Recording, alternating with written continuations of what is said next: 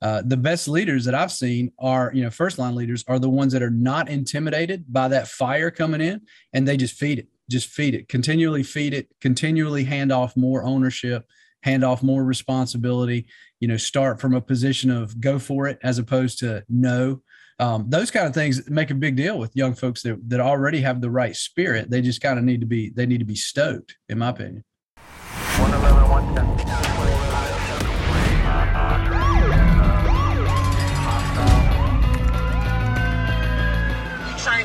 Street cop. What are we talking about today, Lieutenant Kory Flowers? I don't know. What do you want to talk about, man? First line, uh, maybe some first line, how to how to lead uh, young impressionable folks. Um, Let's do that. We, you know, we've hit on it in the past about how to extinguish those folks. I think we could talk about, um, you know, how to how to fire them up. That's the other side. I think that makes sense because you know we're getting we everybody gets an influx of impressionable folks, and it's up to us. I think that'd be cool. I, I think there's some first line bosses that need to hear what we would talk about. Uh, so I think some people who are hearing this aren't bosses yet, but when they become bosses, this stuff really resonates with them and they remember some of the stuff that we discuss in this podcast and they go, okay, when I become a boss, I'll remember some of those things. So we're constantly planting seeds, yep.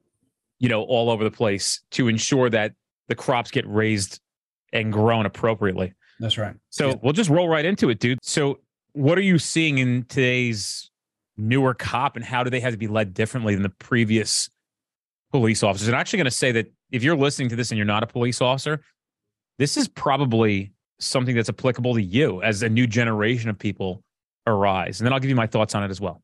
Yeah, for sure. I mean, in my opinion, so I got into this, I got into the profession in the 1900s, barely, but 1999. So, um, but what I've seen just in the last 20 years or so, like gone are the days of the the young the young person coming into the profession that just wants to be told what to do like a mili- you know like a militaristic type uh, setting. Like this is the task go for it.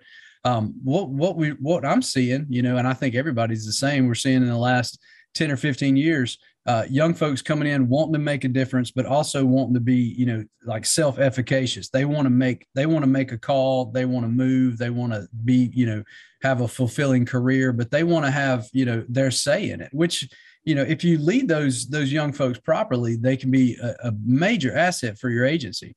Um, the problem comes in a lot of times is those young folks that are impressionable they got the fire in the belly you know they don't need gas they may need a little brakes which is great they get placed under a either a complacent first line boss or a first line boss that maybe was never a you know an exemplary cop anyway. And you know unfortunately we extinguish a lot of that fire. Uh, the best leaders that I've seen are, you know, first line leaders are the ones that are not intimidated by that fire coming in and they just feed it, just feed it, continually feed it, continually hand off more ownership, hand off more responsibility, you know, start from a position of go for it as opposed to no. Um, those kind of things make a big deal with young folks that, that already have the right spirit. They just kind of need to be, they need to be stoked, in my opinion.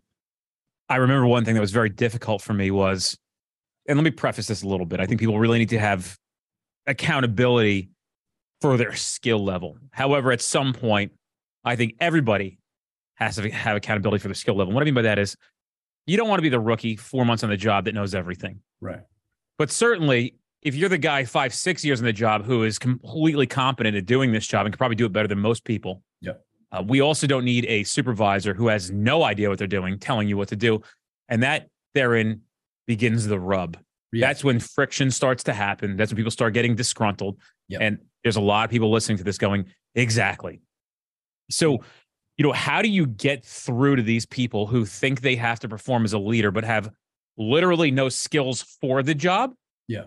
And no skills as a police officer, very little skills. And I can remember having that we had this sergeant, he was a fucking nightmare. Like, bro, when I tell you we heard if he was responding, he should have gotten smart and said, I'm not showing up, or didn't say that he was en route. yeah. Because if he was in route, brother, we were t- we had our own brooms yeah. To start oh, yeah. cleaning things up. We couldn't get people out of there fast enough. And like people were like, what's wrong? And I'm like, just go, get out of here. Like, dude, he's coming. People are like, who? I'm like, our boss. Yeah. And he's gonna arrest everybody. And we're trying to help you guys out. And like, just shut the fuck up. Cause when he gets here, he's a little he would show up and we're just like, oh, here we go. Yeah. And he's a oh, yeah. fucking moron. Yep. He was a fucking moron. But bro, I, one of our friends, this is how much of a micromanager this psychopath was. We had a guy work the radio. He comes in, he goes, uh, so he goes, I counted in the past six hours how many times that dude called me from the shift commander's office. Oh, 49 times in six hours. oh These are the phone calls. good. What's the guy in the back? What's his name? What's his deal? Blah, blah, blah. What's car seven doing? What's car 12 doing? Yeah. Ask car 12 where they're at. This went on all shift. This dude drove everybody Yep. fucking nuts. And the only reason there wasn't mutiny is because he never wrote anybody up. There was never, he was never uh, an IA guy. He just was annoying as fuck. And dude, it had to be his anxiety that dictated this. He could not handle Yeah. the position. But unfortunately, in this profession, the only way to make more money most of the time is take a a position of authority. I remember I ran into somebody and they said they had been a cop there and they said, "Hey, who's your supervisor?" And I said this, and the person said, "He's your fucking supervisor." And he didn't work there anymore. I go, "Yeah." He goes, "He couldn't even be a fucking cop. How is he your supervisor?" yeah. Yeah. Yeah. Yeah. And Yeah. yeah, he had passed the test and, and that's the problem you know like you said a lot of agencies don't have that parallel path like there should be i mean in, in my opinion there should be a path of you know ex, uh, more money more uh, you know basically like a non-promotional promotion right? So you have those two tracks. So somebody wants to track towards leadership and promotional and positional authority versus you know the guy or the gal that just wants to be a 30 year street cop and wants to be the best of the best at that right? They should also have a path whether it's whatever master police officer seven what you know have that track also.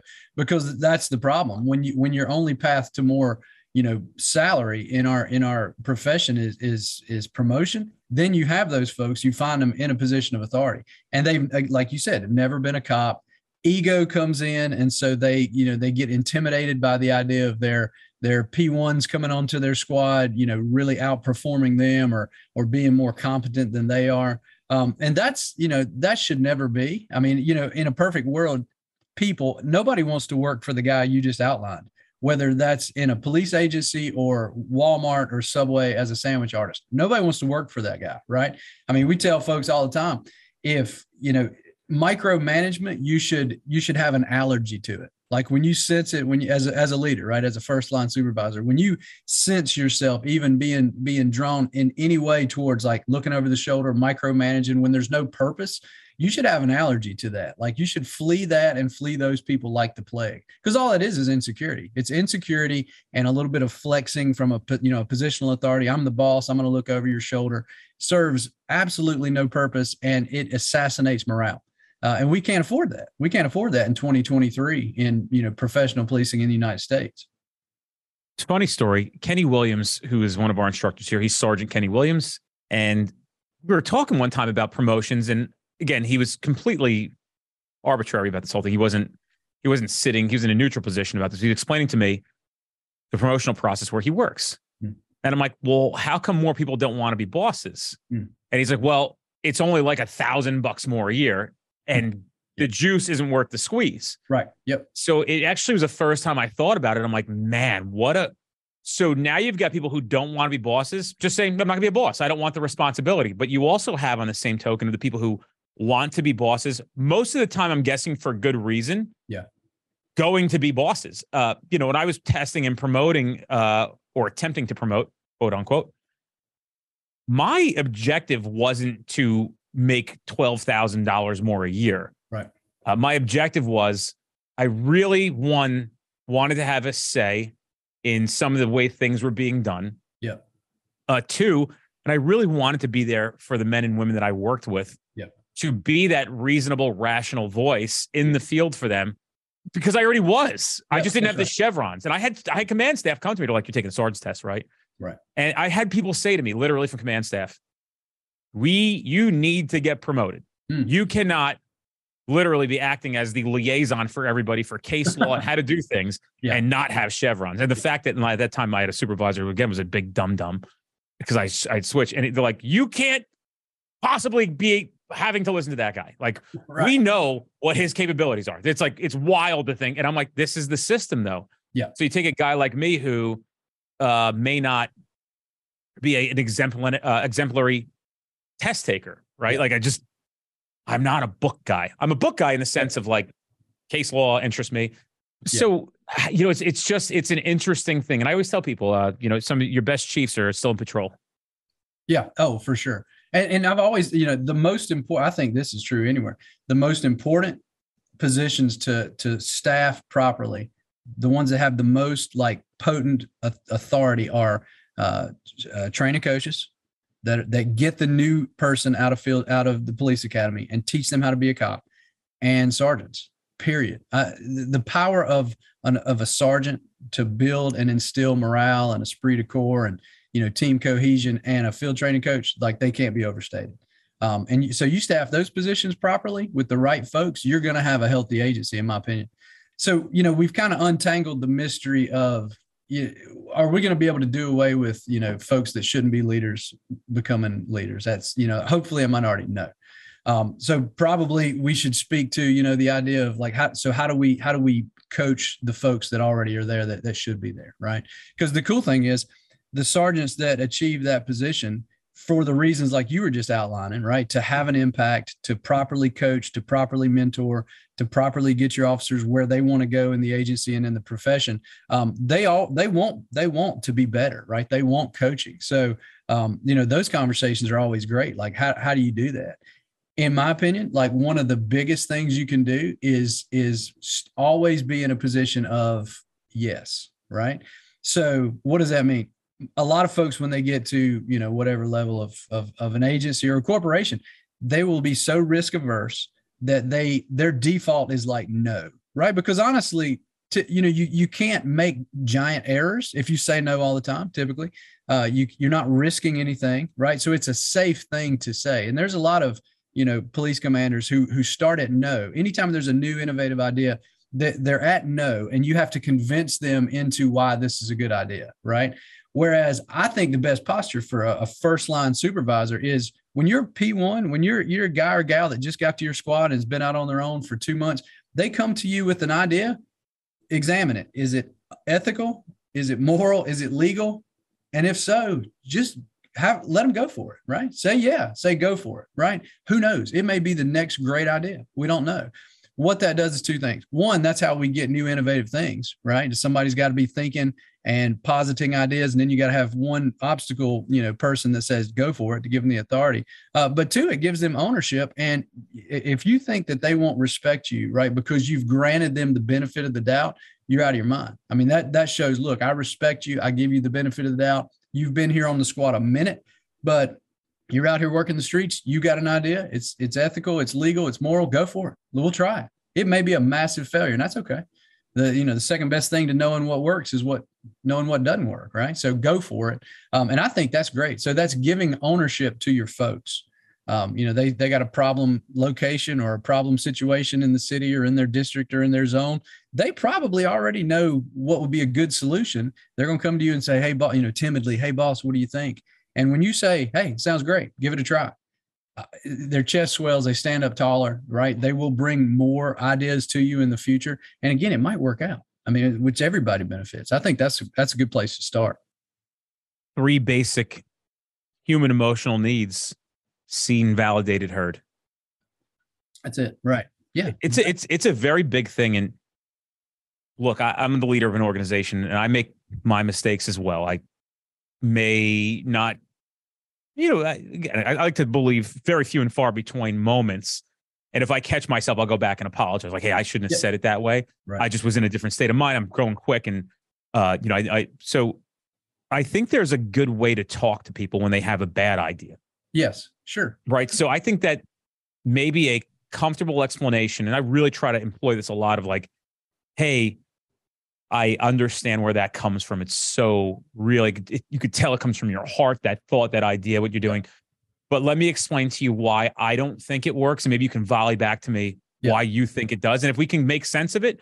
And typically when you say that, people will go, you know, I didn't see it that way to start. Um, and so I get pitched on everything all day long, new class ideas. This guy wants to do this. This guy wants to do that. This person wants that. And I'm like, hey, here's the problem why we can't do that. Let me just explain it. Yeah. And like, oh, I never thought of it that way. I'm like, yeah, yeah, yeah. So instead of being like, no, just trust your your boss. We're not fucking doing that. Yeah, yeah. yeah. It's hey, uh, like, let me just try to explain. So I've said this on the podcast before. Many years ago, I went to a a business conference and there was a woman who came up with some the big heavy hitter keynotes, all my Michael mm. Jordans in my mind. Yep. as a business guy, and hmm. I've said it before, but she did a a whole her whole thing, her whole presentation was on speaking with empathy, and hmm. it was yep. probably the most important speech I ever heard in my life. As crazy as that sounds, yeah. It yeah. had to do with her telling a story about, and I'll try to make this as brief as possible so it doesn't sound redundant because people have heard this before. She's at an airport. She watches a representative from Southwest Airlines literally pick up the microphone and say, Folks, we're sorry. We don't have to tell you, but the plane has been canceled. You are postponed. You're delayed. We're not going to get anybody out here till tomorrow. And like hangs up the thing. Yeah. She goes, Could you imagine what it would look like if she was just employing it a little differently? Hi, everybody. My name is Janet. I'm a representative at Southwest Airlines. Um, as you all know, that we don't control the weather. We're not the good Lord, and unfortunately, today the good Lord has not shined upon us to help us get to our travel destination. That's right. Um, we feel so terrible for everybody in here, but just understand we have no control over anything that's going on. Yeah, we will do our very best to accommodate you. Uh, the flight is canceled, uh, but we're here for you. We're not leaving till everybody gets their thing taken care of. Yep. And we'll do everything within our power, everything that we have to make sure you're comfortable and we get you where you need to be as yep. soon as possible. Again, we could not predict this snowstorm. It came out of nowhere. I'm sure you didn't predict it when you booked your tickets. We couldn't predict it when we took your money for the tickets. Yep. But we're here now. We're together. Let's do this thing together. And fighting with us is not going to get you any further down your path. Let's just all work together. And you know, he's like, you know, could you imagine what the first line would have been made up of versus the second line. People already yeah. know that, hey, it's not their fault. Let me try to work with them a little bit. Yeah, yeah, yeah. And it's the exact same information, right? She passed along the exact same information, but it's totally differently packaged. And what's interesting is that what is that very similar to? It's very similar to day to day work that cops do on the street, right? I mean, we're a theatric based on the setting, right? You step into a house to referee a domestic dispute between two people that are twice your age. You're going to take a unique tone, right, with that conversation to deal with it, to solve it. And then you're going to go deal with maybe a, a violent, you know, gangbanger on the street. You're going to have a unique tone specific to that. So cops are already expert at that. But for whatever reason, sometimes when these bosses get in place that shouldn't be there, um, they they don't they don't take that extra effort um, to to package it properly, right? And and and and again, w- when I speak about like a, a new person coming out of the academy hitting the streets, I think the metaphor of like a flame is very appropriate because you can I mean you can snuff it out or you can stoke it. Like you can dump. I've seen I've seen folks come out of the of police academies being like, um, man, what, what in the world is this person doing in the profession? And they fall under like a, a sergeant who is proactive, innovative, he or she wants, you know, starts at yes, gives them ownership. And within a year, these folks are, you know, rookie of the year material. The other side of that is you see folks come out of the academy that, you know, are fired up and they fall under some complacent, you know,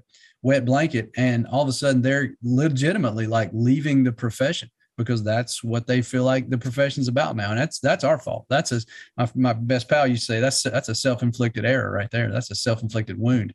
Um, we got to cut that stuff out. I, I wanted to just go back a little bit because we talked about these frontline leaders and how do we train the existing now. Maybe some of this speaks to them, maybe some of them don't care. And maybe these field training officers are just put in place because they're the only ones available. Hmm. Yeah. And I've realized that I'm probably better off spending my time, energy, and effort yeah. on not trying to convince the unconvincible. Yeah. and sure. spending time on getting people where they're vulnerable vulnerable enough to understand how we can make the changes we need to in this profession to make it better. Yeah. Yeah. And so I've been able to see that in New Jersey teaching here for over 10 years now and watching what new leadership looks like and hearing from all the men and women who took my classes 10, 11 years ago. Mm. And now they're the chiefs, deputy chiefs, majors, lieutenants, and hearing how good things are where they are and them taking the culture that we've put out of like, hey, this is what it should look like. Yeah. We don't have all the answers, but it's certainly better than the ones we have now. Yeah. yeah. Uh, and it's heartbreaking. I think we all get frustrated hearing the stories of that's right. What these men and women go through on the inside of the, the building, not even on the outside of the building. Yeah. But to allude to a little bit more of this conversation and why it's so important for everybody to hear this, folks, one of the best things you can do is really learn this is the best part about all this. You can learn how to get, get better at this. It just takes effort and energy, and you can start getting really good at a lot of this stuff. Yeah. Empathy is so practical in the sense as a police officer. I can tell you how many times I've literally said to people, just cut the news to them. Uh, well, what are you going to do about this, mm-hmm. ma'am? Uh, you know, I understand how you're feeling. If I was in your shoes right now, oof, I feel the same way. That's right. But you have to understand the truth of the matter. We have 15 police officers on the road right now. It's a Friday, yep. six o'clock. We're, we're a band aid for things like this. This is not a long term fix. We won't be able to long term fix it. Yep. A lot of this stuff's going to fall on you. We had, I mean, we'd have people on Fridays and Saturdays, you know, waiting for a, a crash report for an hour, an hour and a half. Right, right. And I, you knew what you were getting there when they're sitting in the parking lot for an hour and a half waiting for a cop to show up. Just the way it was, man. That's right. And so, what I would do sometimes is like, let me tell you about the last hour here at the police department. Uh, actually, if I can come to my come over to my computer, I'm going to show you guys what we were doing. This is CPR on an infant. This is somebody who was stabbed. Right. This is a, this is somebody who's who who fell off a bridge. This is a suicide. So, I just want you to know that there wasn't a soul here at this police department that had their feet up and was drinking coffee. right. We're two hours into this shift and we're already getting beat up and exhausted. Yeah. I know how much it means to you. I know how frustrating it was, but there is nothing we could have possibly done because this is who we have to work with. It's a very busy town. Yeah. Uh, three guys are out sick because of the flu, and we're just trying to pick up the pieces. So, while I understand your frustration, understand that we have not been sitting around doing nothing. We have been working very, very hard to get to you as fast as possible. As a matter of fact, I just typically I, I try to get finish my last before moving to the next one, but I knew you guys were waiting. I backed all these up to get to you, and I got to once I'm done here, go back and catch up on about three hours worth of work. But I wanted to get you guys out of here as fast as possible. Yeah. And yeah. bro, people are just like nobody argues with that stuff. No. Here's no. here's what you don't say. Uh, just real quick. if you haven't learned this and you're new or you're going into the profession, oh, officer, whose fault was this accident? The answer is never, well, it's yours. Right. You clearly went through the stop sign. no, I didn't. Right. This is what we're going to say. No. Uh, ma'am, the police don't determine the fault. We collect the facts, we put a report, and your insurance company determines the fault. That's it. Well, if you had to call it like it is, you know, uh, you know, it's hard for me to determine that now. Again, we will collect the facts and make a determination, but it's not us who make the determination. It's your insurance company. That's right. To be surprised how things work out, and yep. if you have a good claim and your statement's fine, you know, whatever you want to state, well, then then it'll be in your favor. That's right. Yeah, that's exactly right. That's a free one there. yeah, it's, that's a free gift. Yeah, everybody should have that in their back pocket because that's that's extremely true. And you'll get that question. I don't know. If you do this job for ten years, you'll get that question about five hundred times. So yeah, that that's a good one for sure. Here's another quick one for everybody who's coming to the profession or you're new. Yep. Once you get enough information for your report, get the hell out of Dodge as fast as possible. That's exactly right. That's exactly. You right. want to get your info. Go three blocks away. I would that's suggest right. even further. go find a place. Get away from everybody because as they sit there, people will never feel like they've got everything they got, every question they've had out of the police while they were there. Right. So, right. you know, it's not, I'm not saying be a jerk. I'm just saying there's really no reason for you to stick around and write your report while everybody's still there because you're going to have the person come to your window four or five more times yep. with the same question over and over again. And you're going to just create havoc. And that's where a lot of like strife and complaints come from. You want to be professional, be empathetic, get your shit and move on. Obviously, if it's a dangerous situation, you don't want to don't be leaving people on the on the left lane on the side of the highway, right? Because you got the info, right? Uh, what what came to mind? You're talking about little tips and tricks for the new guy. Eh, if I've used this, and this is from a salesman, um, salesman, uh, uh, some sales training, but um, like when you're trying to de- diffuse, you know, mayhem like that, or somebody that's irate, um, it's called predictive language. So I, if I've called, if I've if I've called somebody a reasonable person once in my career. I've done it a thousand times. So when somebody's very heated and you're trying to again bring them back to base level, um, i I tell people all the time, even if it's not the case, I'll, I'll tell them, look, you seem like a very reasonable person, right? And now a lot of times, sometimes that's true, and sometimes that is the opposite of true. Like they're screaming, losing their mind. But it does a couple things. One, it pays a compliment, Rich, which everybody likes. But two, it set you know it, it puts like a, a, prediction on them right? So now they've received this compliment and they effectively feel like they have to live up to my expectations right? Well man this professional cop just called me a reasonable person right? And i'm out here acting you know fairly unreasonable. Um, so now you know i have to i have to live up to his or her expectations. But that's a great one all the time. And it and it truly does pay a compliment. Like i'll tell folks look um, let me explain it to you. And you and they could be just getting finished berating me and the agency and the whole profession of policing. And we'll bring it back down a lot of times with look I feel like you're a reasonable person. You seem to be a reasonable person, and people um, people have digested that well over the years. I think that's great. But it's good for us to pass on these little tips and tricks to the new new guys and gals getting into the profession because all of policing, all of it is theatrics, is what it is. It's us kind of morphing, right? A lot of times on on a dime, like turning on a dime to to fit a set a situation, right? Um, you know, when we talk about like verbal judo and some of the old stuff like that, uh, they use the terms like, you know, manipulating human behavior, exploiting people. I mean, honestly, that's what that's what actors do, right? I mean, we're trying to generate emotions, but when you're trying to diffuse human emotions, a lot of times, and really rampant, raging emotions, you have to be very savvy to the setting, uh, and that's something that it's, it's easy for some people to learn, and it's a challenge for others. The the folks that go into, like you said, your old boss that approached every single encounter with you know gruff and you know rah, that like that's not almost ever going to be effective.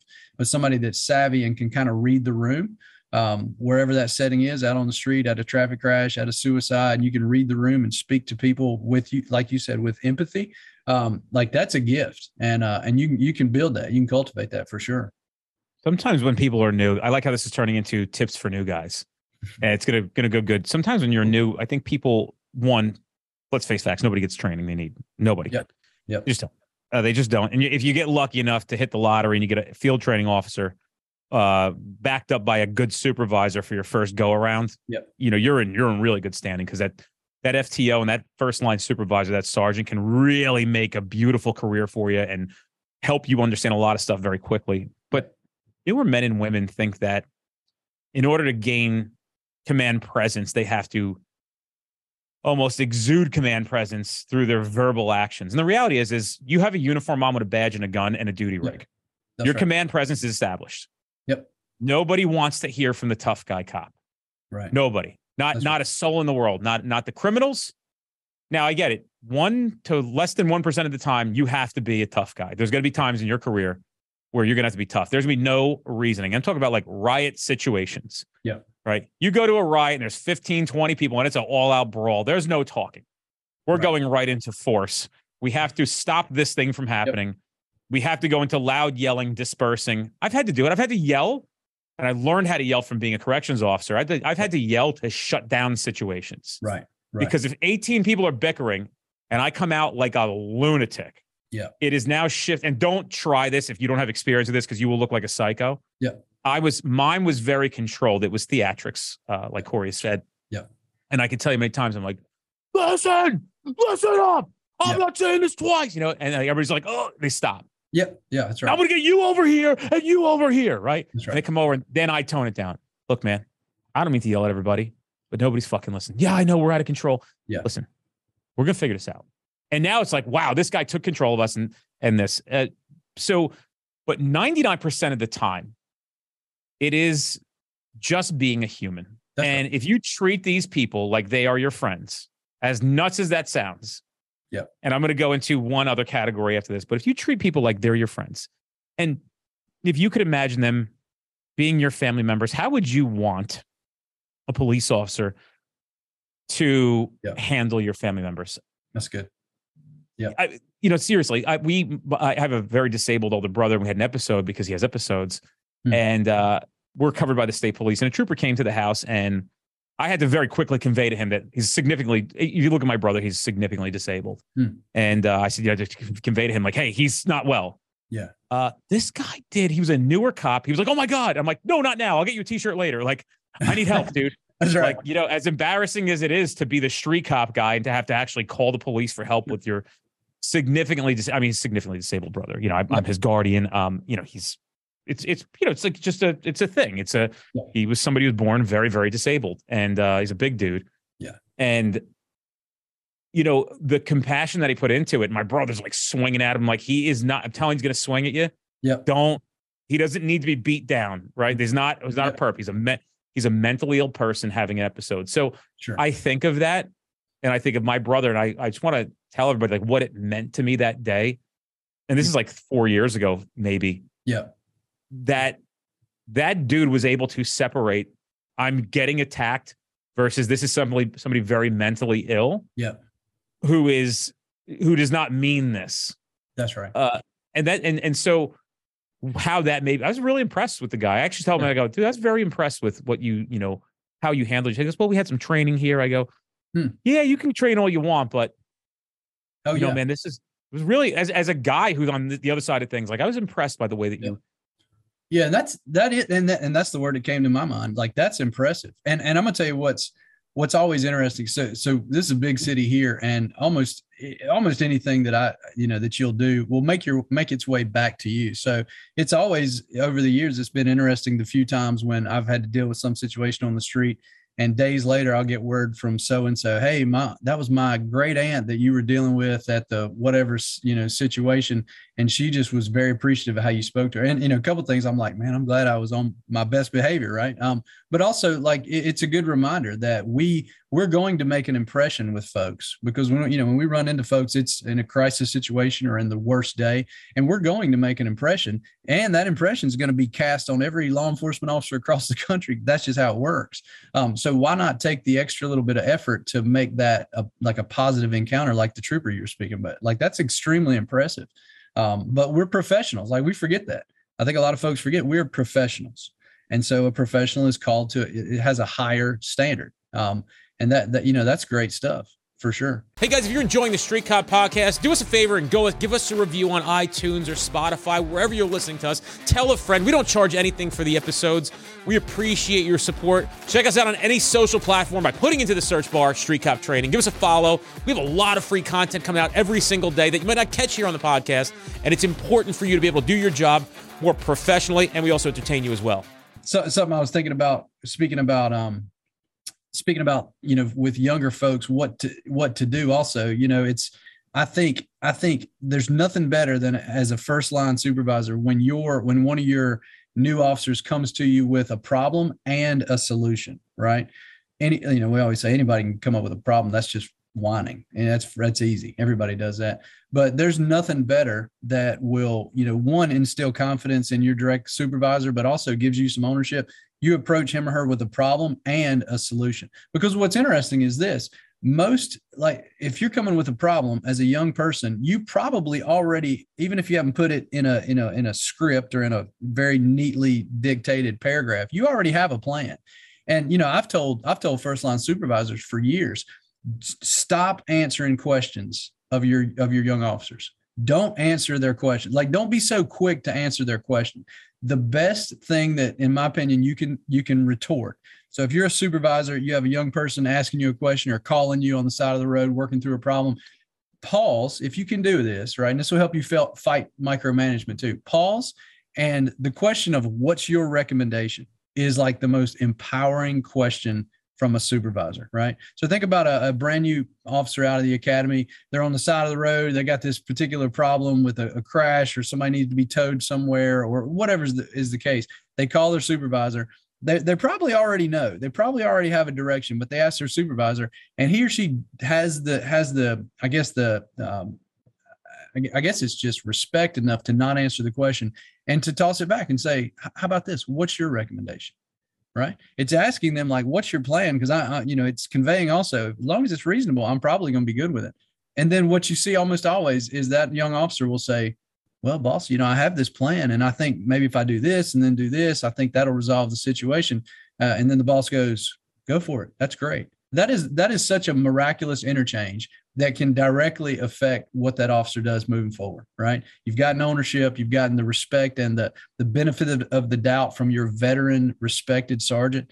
Uh, and they're asking for your recommendation. But honestly, it makes a lot of sense a lot of times. Like, stop answering questions. I, when I was a, this was interesting. When I was a watch commander several years ago, um, you know, you have so at, at, any time in the city, we'll have one, one watch commander, and we'll have uh, 25 or so, 20 sergeants or so across the city working with their different squads and you always have like one or two sergeants like calling you all the time like, about little things that they should decide.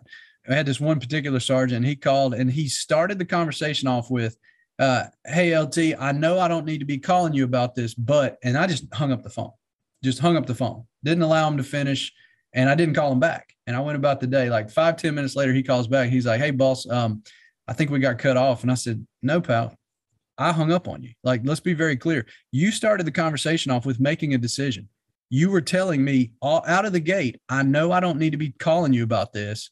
and then you were going to go tell me something else and get my green light. No, what I'm making you do is make a decision, right? You already know you don't need to be calling me. Therefore, you probably already know what to do. And I'm just creating a crisis for you and you make a decision. I'm probably not going to answer your question. You can feel free to tell me now, but I'm very likely not going to answer it because you've already told me you, you've made a call. So, given like as much ownership, like pushing as much responsibility down to your folks as you can, as you're comfortable with. And that's, that makes some, particularly some micromanagers, like that makes them very anxious. But if you can shove ownership and responsibility down to your folks, it, it is, it is magical what it'll do to your squad. And then on the other side of it, as a lieutenant, you're going to have to say, like, you know, they have to know that if we make a mistake, you're not going to hang them. Yep, for sure. That's the other side of it. So people can't just do that and then say, "What'd you do?" You know, I wouldn't have done it that way. Well, I called you and you told me to do it the way I would do it. So, if there was a significant problem, just say, like, "Hey, I'm glad you made the decision. Yep. Uh, I'm glad you didn't call me, but this might be more of a conversation of you're a sergeant now, yep. and you should know better about case law." Yep. And what the appropriate Fourth Amendment action was here. So yep. maybe the conversation is like, hey man, you're if you want to progress through this profession, you want to be a lieutenant, a captain. This is a significant thing that you're going to have to buckle down, open the books, and start reading some of this stuff, or you're going to have to get yourself in some classes. That's right. To understand some of this basic Fourth Amendment stuff. It's amazing to me, and this is off beaten path because I'm always thumping my chest on, uh, you know, on on on Fourth Amendment case law. Yeah, it's it's just it's flabbergasting that nobody does. That's right. the most wild thing, and, and it's it's wild that I'm criticized for teaching it, right? Like, yeah, how how dude, it's it's. Could you imagine? We'll go back to our conversation about more rookie tips, but could you imagine? And I try to explain this to people when they ask me. People think they know what they're doing, and they actually don't. And then I come along and explain to them how much they don't know what they're doing. Right. Yep. How does that make you feel? So there's one or two ways to take it. It's either fuck that guy, right, or like fuck, we didn't know that. We should really start putting some more thought into it. But unfortunately, yeah. some people are like, fuck that guy. Because, yeah. like, and that's the so you don't know what you're doing. I do. I know what you're supposed to be doing. Yeah. And that's a very offensive thing for people. Like, you literally have these people who have no idea what they're doing. Yeah. And then, like, getting mad at me for trying to help them yeah. learn what they should know. Yeah, and that's just I mean that's just ego. And you know the being, you know, we'll use the word nerdy, being nerdy about search and seizure, Fourth Amendment, you know, big topics like that. We should, again, we're professionals. We should know that stuff. We should be reading, you know, when when when a, a case comes up somewhere else in the country and it's being disputed in the courts, like we should be on top of that. Like my pals and I, we we kick that stuff around too. Like, hey, have you, you paid attention to this case in, you know, Toadsuck, Arkansas, right? We can learn from that, right? Um, but that but that's important, and, and, you know a lot of times we'll talk to uh, kind of banter as much as I can deal with with defense you know defense attorneys in court, and uh and, and they like to posit themselves as the experts of the law. And I you know when I when I can have reasonable conversations with a defense attorney, I have to remind them, look, you went to school for that and you got a JD and that's, you know, that's appreciated in various circles. But our people on the street, they work with the Fourth Amendment all day long in split second decisions and they're nearly almost always right. Like be very clear these are the experts the guys with the guys and gals with shields and guns that have to have to know that case law and apply it now under stress under a lot of duress. Like those are the experts. Like we can also we can learn a lot from each other but you got to remember where you are. Um, so yeah that that's you, you cannot you cannot over what you're talking about is overtraining the basics. Like you cannot overtrain and overlearn the basics. You can do that for a 30 year career for sure Here's another piece of advice I didn't want to get away from. And oddly enough, it actually came from that insane supervisor that I talked about, this micromanaging, just a just a pain in the ass. And again, I I just is what it is. I'm not trying to make the guy feel bad. I think it's pretty clear he knows that he was a fucking nightmare for everybody for a very long time. But one piece of advice he gave me was good, and it was this one. And I was young and I didn't know any better, and I was trying to make reason with somebody. And this is all he said. So he actually intervened, stopped, and said, "Let me talk to you for a second. And I don't want to do his impression because people know what it, who it is, because uh, I'm, I'm, flawless at it. And he yeah, said, "What are you doing?" And I went, "I'm trying to explain to this woman. It's not like a neighbor dispute. Had to do like Halloween. She like didn't want their Halloween decorations up too early." And he said, "Do you do you realize that she's? Would you and I both agree that she's a crazy person?" And I'm like, "Yeah." He's like, "You." Yeah, I'm like, yeah. He's like, so why are you trying to make sense to her? That's good. and I said, What do you mean? He goes, Yep. You need to understand that you can't make sense to a crazy person. Yep. So you've got to figure out another way to do it. That's right. And the crazy thing is, he was crazy. But dude, when you when you are trying to talk to somebody and it's not making sense, you might have to stop and go, "Hold on a second. That's right. Your boss dealing with the the mentally disturbed person earlier made me think when I when I was a, a patrol officer, we had a elderly elderly lady in our district that was always um, hearing things in her house, right? Um, and she swore there were people in her attic. There were people that were there, vagabonds or aliens. I don't know. But we had for several weeks, like she would call about every week and she would hear these and we'd show up and we'd argue with her intellectually on look lady there's no there's nobody in your in your attic there's no chance there's no possible way that can happen and we after a while we got tired of doing it and we reassessed and we determined with her um, maybe we maybe we needed to you know just solve the problem she thought she had and so what that became was instead of every three weeks she was calling and we argue on her porch and she felt unheard um, one of us would show up I'd say, "Hey, ma'am, you know they in your attic? Yeah. All right, l- show me how to get in the attic." And we, one of us would hustle in there, pull down the stairs, go up in the attic. Hey, beat it, get out of here! Y'all know you can't be here, right?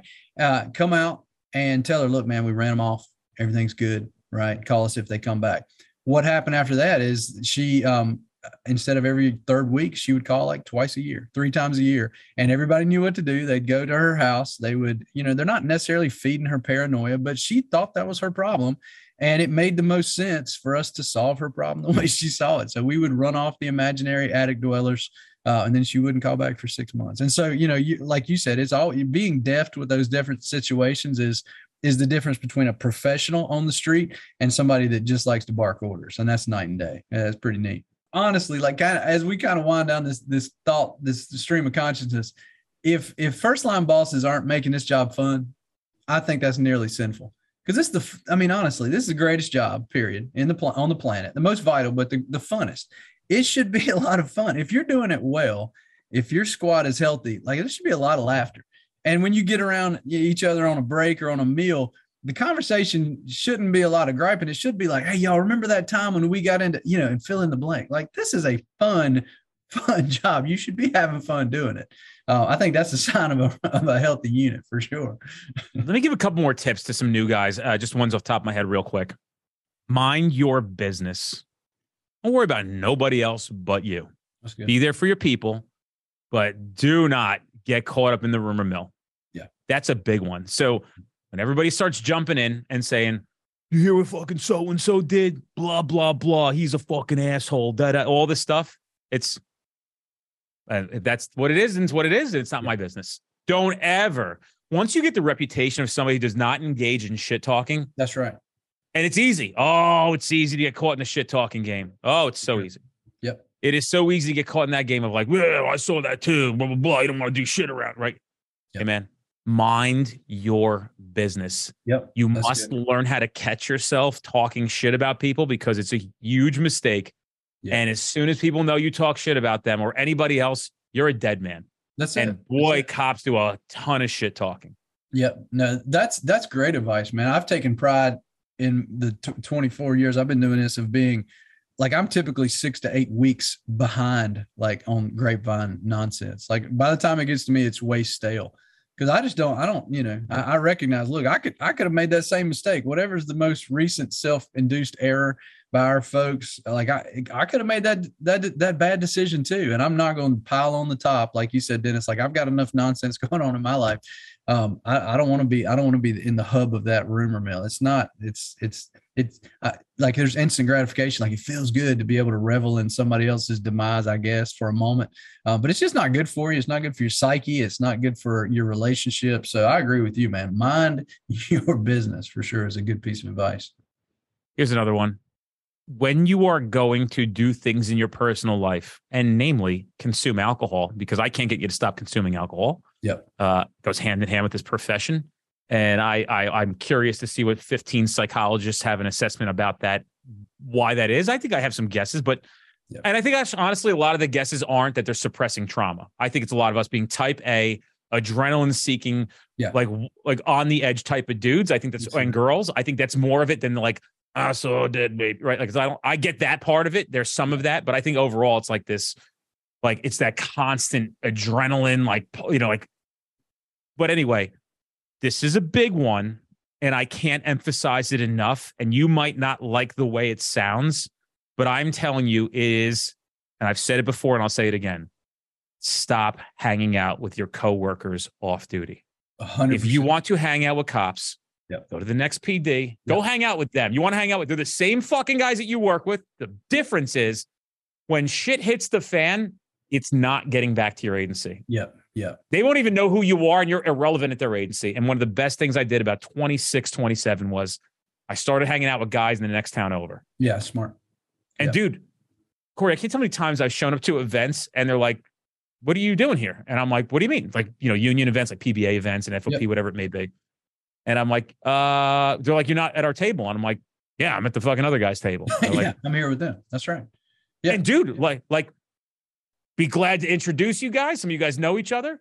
Yeah. Um, I'm those guys. Like, that's these are my like, bro. And it was so easy because one, I was friends with a lot of guys in the next town over, and then I became really good friends with those guys. Yep. And I have more friends there at that time socially, and it was great, dude. Never had to worry about it. Yeah. Yeah. I, I totally agree. Like, you know, it's very easy to fall. You get in this profession and everything is, you know, you see the guys with, they show up with, they got their brand new blue line tattoo and the blue line sticker on their car and the whole world revolves around their PD and their, it's just, it's unhealthy, first of all. So yeah, I agree. Like if you, if you can make like some of my best friendships, um, in the profession are not necessarily here. Like I've mentioned before, um, a good friend of mine runs the training academy for Philadelphia PD. Um, I've got friends that work for Sacramento on the other side of the country. I've got folks that, you know, in uh, Columbus, Ohio, and all over the map. And, you know, those are very healthy conversations because we speak the same language, right? We're in the same subculture, right, of policing, um, but they're not hung up in the the nonsense of, you know, the all the rumor mill and the the, the garbage that, that people like to get get stuck in. And I'm not, you know, the same for there. The next step of that is also um, having, you know, building good friendships outside of the whole profession. I think that makes sense too. Like you should have like some of my best friends uh, here in town are uh, architects and realtors and uh, nurses, you know, fellow nurses. And so it's, I, I, think you need to be wise with what you do, particularly when you're, when you're off duty. Um, yeah. You don't want to be pigeonholed that much. It's not, it's not healthy. Most cops lose their jobs, 99% of them due to an alcohol related incident. Yeah. Right.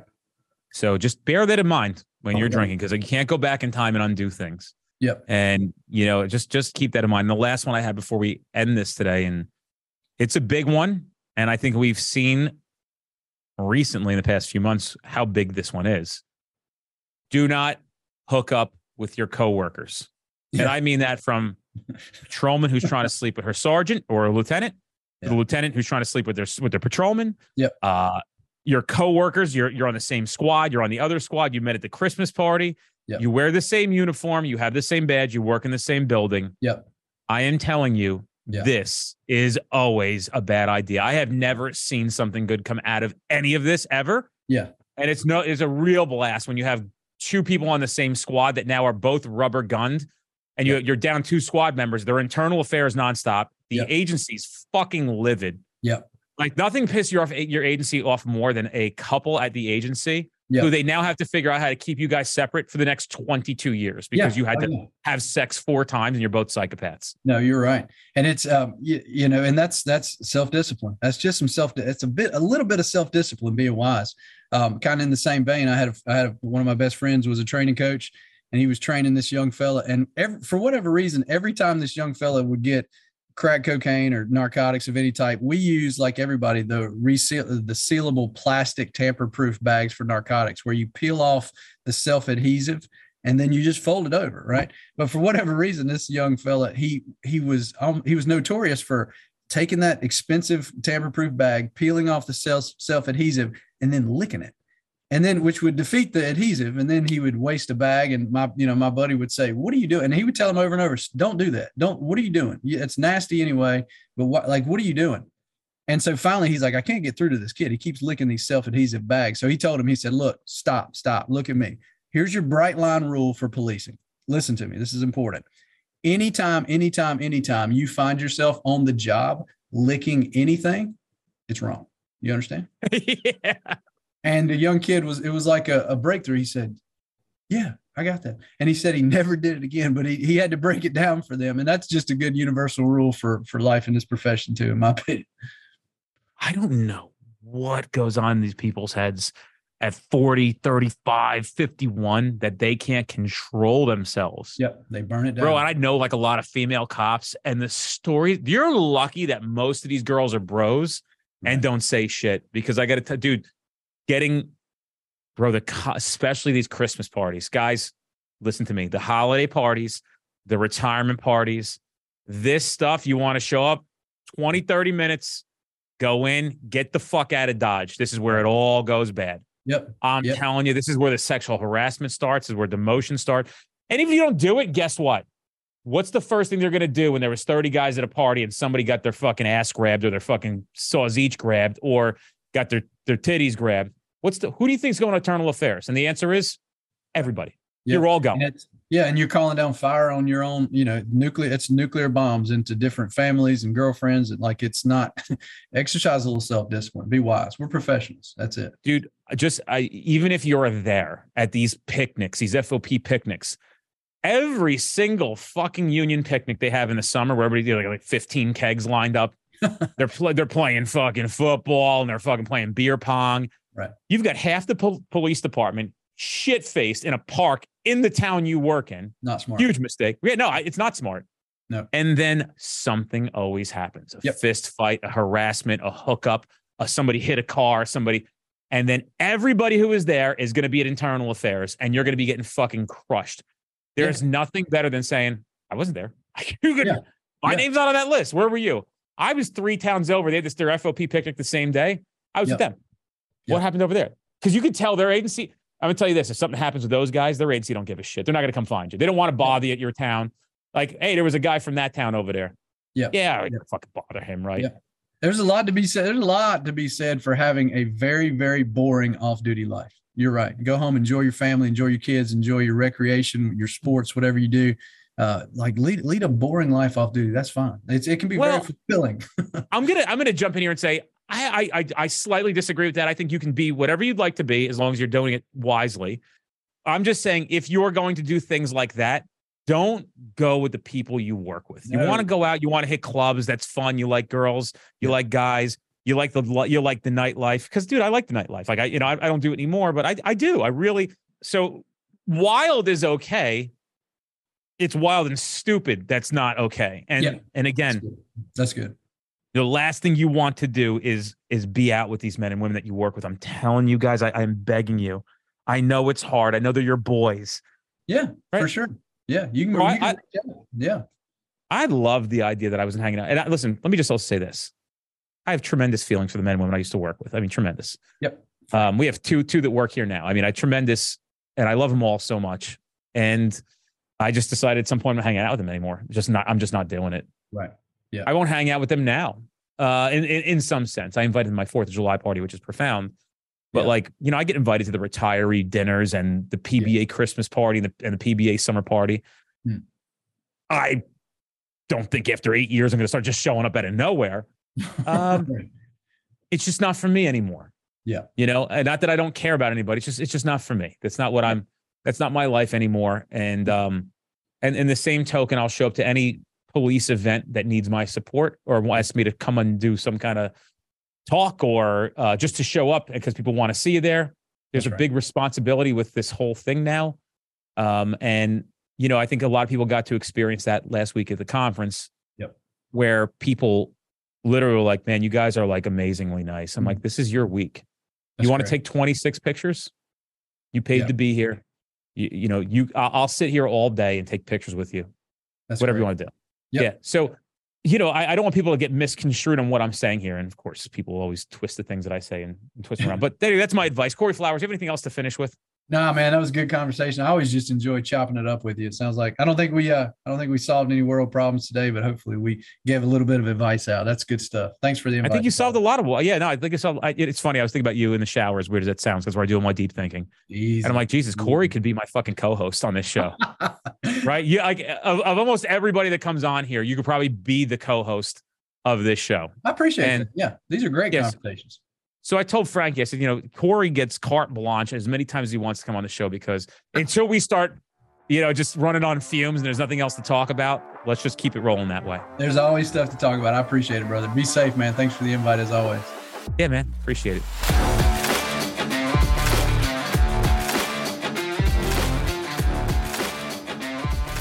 Guys, if you're in an area where you're trying to get to our classes, but we're not close to you, fret not. We actually have on demand training at streetcop.com. You can take that course online right now, and then you could attend that training in the future at no additional cost. You can redeem your voucher. So you get two for the price of one. We don't want to deny you the ability to take this training now, especially knowing that it can keep you safe at a very minimum, putting bad guys in jail where they belong, and at the maximum, going home to your family. Check out streetcop.com for that offer.